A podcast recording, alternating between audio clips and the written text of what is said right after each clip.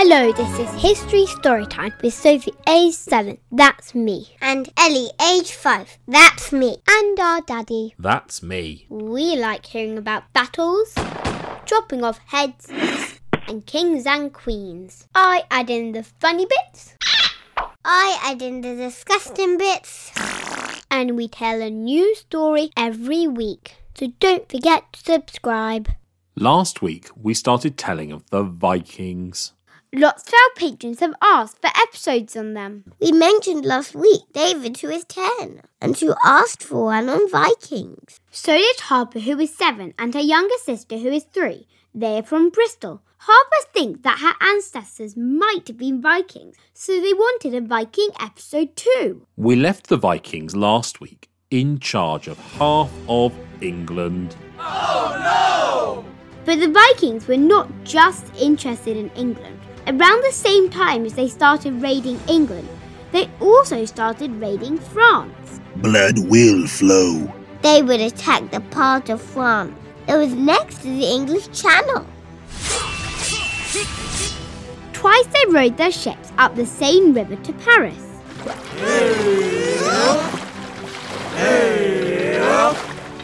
They attacked the city twice. The first time they captured the city. The second time, 200 French knights held off the Vikings for a year until the French paid the Vikings to go away. Is that all you've got? Meanwhile, some of the Vikings, led by their leader Rollo, settled in northern France. The French had an idea. I got an idea. They asked Rollo if he wanted to stop being a Viking and instead become a Frenchman.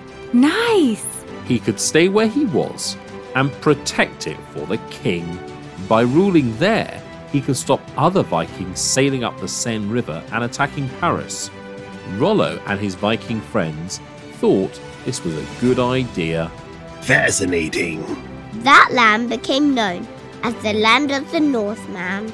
I rule these lands. They called it Northmandy. In time, it was shortened to Normandy. The Vikings sailed even further afield. Some went to the Mediterranean. In southern Italy, there were many nobles fighting each other. All sides paid the Vikings to help them. Often, rather than paying money, they paid in land. How bold of you. The Vikings found that they had a lot of land and castles in southern Italy. Seize this moment. They decided to take over the whole place. Now there was a Viking kingdom in southern Italy. Vikings did not just sail their ships in the seas. Three Viking brothers sailed their ships along some of the huge rivers in Russia. Look over there. They found a hill in a place called Kiev, which they thought would be good for a city. They captured it and founded another mighty nation called Kievan Rus. At one stage, their descendants ruled most of what we now call Western Russia and Ukraine. Other Vikings found the city of Byzantium. This was the old capital of the Eastern Roman Empire. It still ruled Greece and Turkey. The Vikings agreed to become the personal bodyguard to the Byzantine Emperor. These Vikings were called Varangian Vikings, so the bodyguard became called the Varangian Guard. They fought to the death to protect the emperor. For the Emperor. Other Vikings sailed west. Make sail. One, called Eric the Red, found Greenland. Some Vikings settled there. Then, something remarkable happened. We didn't know about this last week, but we've learned about it now. A Viking called Bjarni Herjolfsson was sailing to Greenland a thousand years ago. There be a storm a brewing. His ship was blown off course and forced west. He found another continent. Land ho! He sailed along it for a while and then sailed back to Greenland. The continent was North America.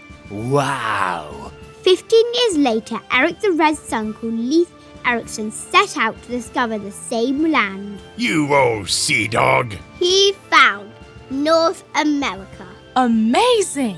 They sailed further and further south along the coast and landed somewhere green. They found fine wood and grapes. Grapes are used for making wine, so they called the place Vinland, which means land of the wine. It's beautiful. Archaeologists are historians who dig into the ground to find things from the past. They have found Viking settlements in Canada. Why didn't the Vikings stay? Weigh anchor. We don't know. Probably because it was so far from Greenland. Over 2,000 miles. So by the time Columbus arrived, there weren't any Vikings in America. Wherever in Europe the Vikings went, the big difference between them and others was that most people were Christian. The Vikings had their own gods called the Norse gods. Odin was the most important Viking god. He decided who won battles. He sat on a throne in the sky. Two ravens reported what had happened to him. They were called Hugin, which means thought, and Muggin, which means memory.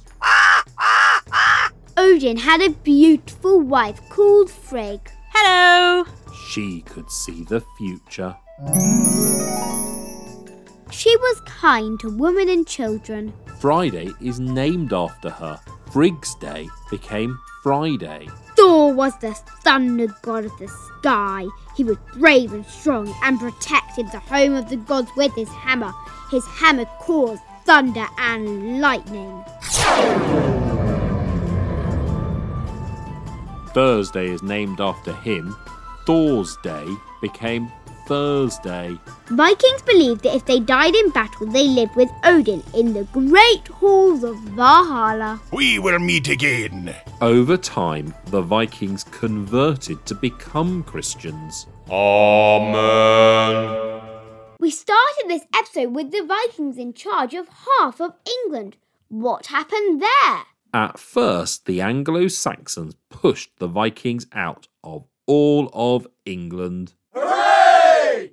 Then the Vikings returned under their king, Canute.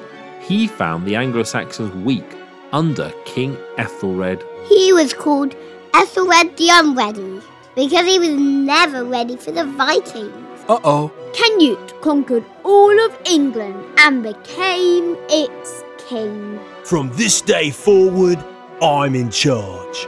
He was actually a very good king. He was king of Denmark and England. People thought he was very powerful. But he wanted to show people that he was not that powerful. He put his throne into the sea and ordered the sea to stop. Obviously, the sea did not stop, and he got totally wet. Hey! He stood up and said to his people, See, kings are not all powerful. Love that. After he and his sons died, the Anglo Saxons took over again. Meanwhile, William, Duke of Normandy, decided to become King of England. This is the Norman Conquest. We did a podcast all about it. William invaded and beat the Saxons at Hastings. He became King of England. For the king. I always thought that the Normans were French, but we have learned in this episode that they were originally Vikings. So, in some ways, England's kings and queens were descended from the Vikings. By the ancestors. If you liked this episode, you might like to join our Patrons Club. You can choose an episode like David and Harper chose this one. We also have exclusive episodes. You can join at www.patreon.com forward slash history story time. All the details are in the show notes. Sleep tight. Don't let the bed bugs bite.